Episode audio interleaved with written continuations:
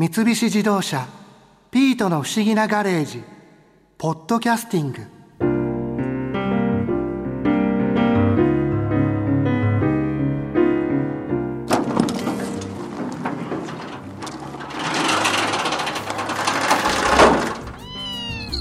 ああ役所さんいらっしゃい。あれ新一さん一人でガレージの留守番ですか？いやー博士から頼まれて便利カーの古い部品の手入れをしてるんですよ博士は？ああマリアさんと一緒にアウトランダー PHEV で秋葉原に交換部品を買いに行ってます。僕が運転しなきゃいけないんだけど僕は寒いのが苦手なのでマリアさんに代わってもらったんです。情けねえやつ。だって役所さんここに来る途中寒くありませんでした？いえ私は寒いの得意ですから。ええ昔は真冬でもさらし一枚で特攻服で出歩いたもんすえ？あいやこっちの話。あ新一さんはこの前博士やマリア先輩と南極に行ってきたんでしょ？ええ羨ましいな。私一度南極に行ってみたいです。役所さんが南極に？なんか意外ですね。昔映画「のび太の南極カチコチ大冒険」を見てからずっと憧れてたんです。昔ってのび太の南極カチコチ大冒険は2017年公開ですよね。ち知ってたかあもしかして役所さんってドラえもんファンなんですか？はいはい私は大の大人のくせにドラえもんファンです。劇場アニメみんな見てます。3月に公開される辻村瑞希脚本ののび太の月面探査機も楽しみです。ああところで南極カチコチ大冒険はそんなに良かったんですか？えええストーリーはちょっとドラえもんっぽくなくて子供が寝ちゃうほど難しいんですけどね。そこがいいんですよ。話は明らかにハワード・フィリップス・ラブクラフトのクトゥルフ神話を下敷きにしていて。ああそうなんですね。なんか役所さんがそんなにドラえもんアニメを熱っぽく語るなんて意外です。あいや失礼。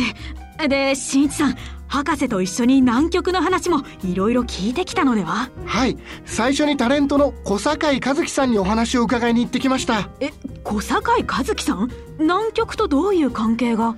お父さんが南極観測隊に2度も参加した南極料理人だったんですって。小坂井さん自身もお父さんと一緒に南極に行ったことがあるそうですよ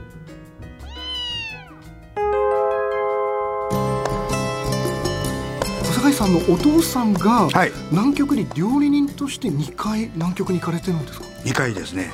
もうずいぶん昔で第9次と第15次の2回父親があの小学地の調理担当で行ってます。それ小坂井さんがおいくつぐらいの時ですか？僕が最初10歳ぐらいですね。で次が高校を卒業するかしないかぐらいの時ですね、え南極に行かれるってお父さんどれぐらいの期間行かれるんですか行くとですね1年半です。あ結構長い。はい。越冬隊なので1年ですね。あと行き帰りが今はあのしらせという船ですけどその当時は富士っていう南極観測船で行くんでそのそれも含めて1年半ですね。あれ一応文部機関っていう文部省の管轄の人間になるんですその間だけ。はい。役人ですよだからでなんで南極に行かれることになったんですかそれって。いわゆる民間から初めて募集したらしいんですよ。それまでやっぱ文部省のなんか息のかかった方とかが調理のたなんか免許を持ってる方を連れてったんだけど、はい。あのちょうど亡くなったんですけど僕の仲人もしていただいた父がもう尊敬してた村山さんという正義さんという隊長がいましてその方がやっぱ食事が大事だと南極っていう極地ですよね。そうですよねで大体の方が学者さんですからあの、まあ、夕食とか朝はみんな集まってご飯食べる時になんか村山さんって方も砕けた方だったので寿司屋の職人みたいに会話が面白い人がもし来てくれたらもっといいのにと思っててそれでなんか一般から募集しようってことになったらしいんですよ。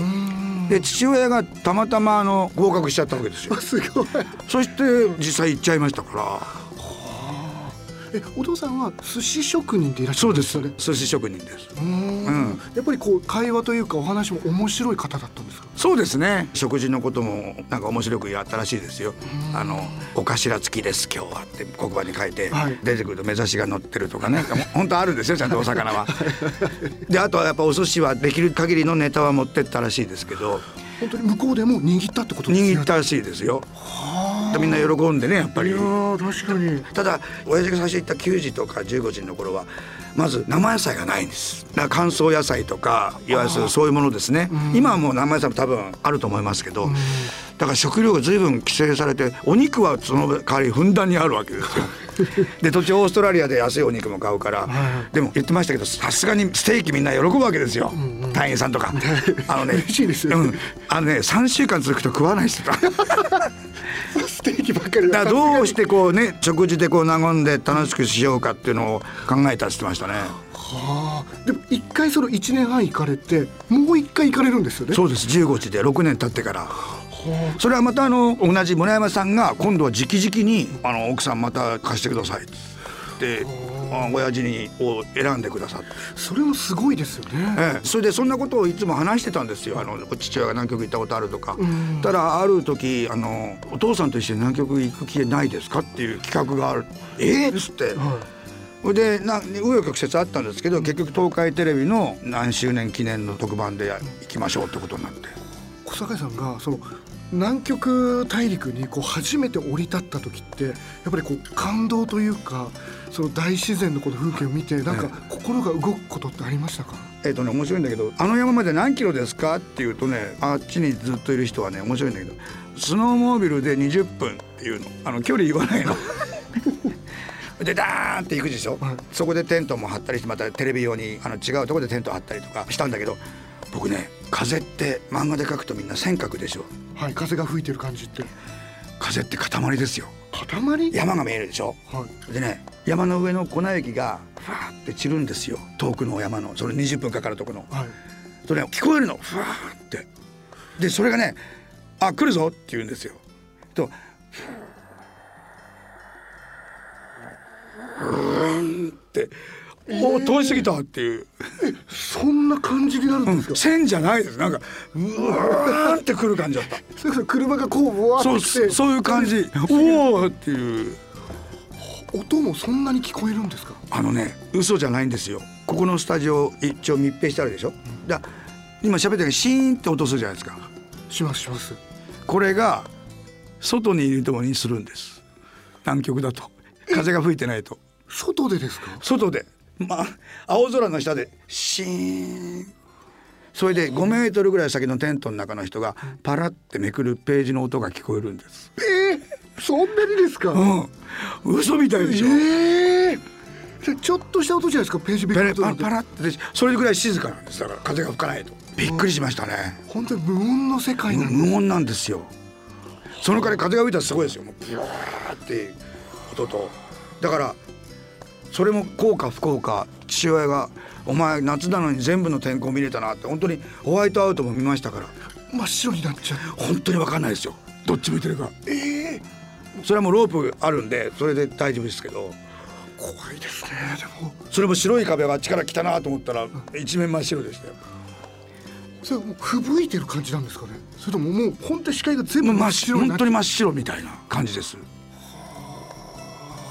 でもその番組で行った時は小坂井さん自身はこう南極に行かれてお父さんとこう何かされたりとか。あそれはですね。父親が9時と15時に南極行きましたよね。でいろんなことをして唯一成功しなかった料理があったんです。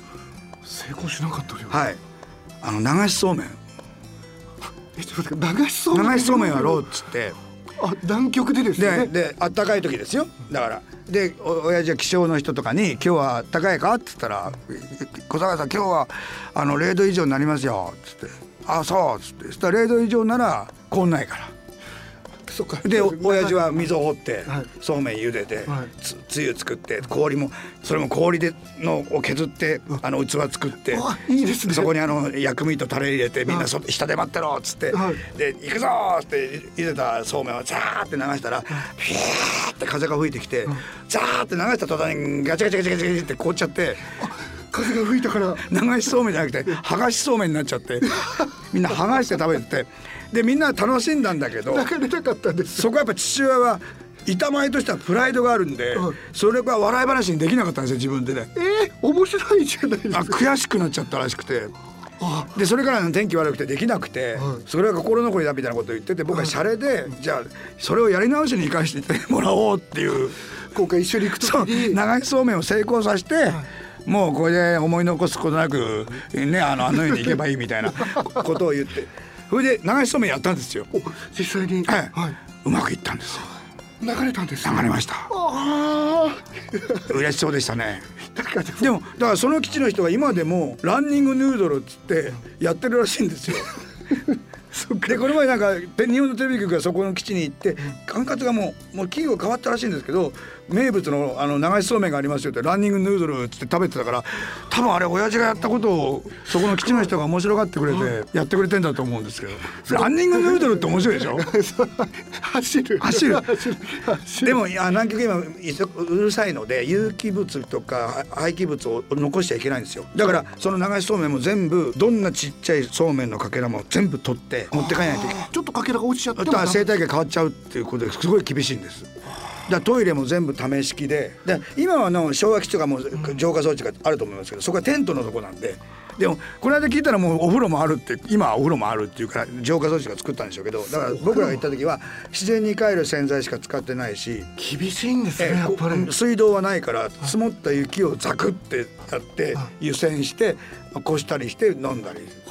あ。とその南極の氷っていうのはあのうちの親父が持って帰ってきたんですよ。いただいて特別に、今多分ダメかもしれないけど。それ溶けずに持って帰ってあの冷凍庫に入れてもらって富士のでうちまで持って帰って、それをオンザロックにしてみんなに出すと、ピチピチピチピチピチピチって氷の音が空気が出る音がするんですね。でこれが100年前の空気だよとか言ってね おつなもんですねみたいな。ね。なんかねそれで喜んでもらってましたけど。は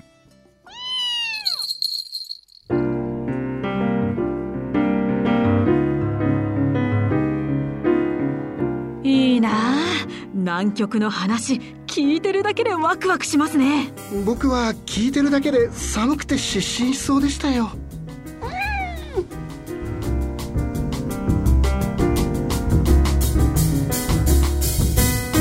三菱自動車ピートの不思議なガレージポッドキャスティング。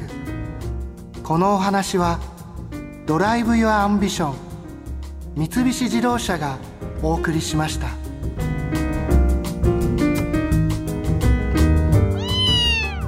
ここで耳寄りなお知らせです。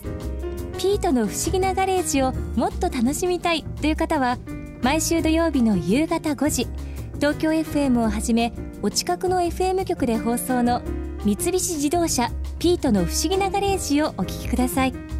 外に出かけたくなるとっておきのお話満載でお届けしています。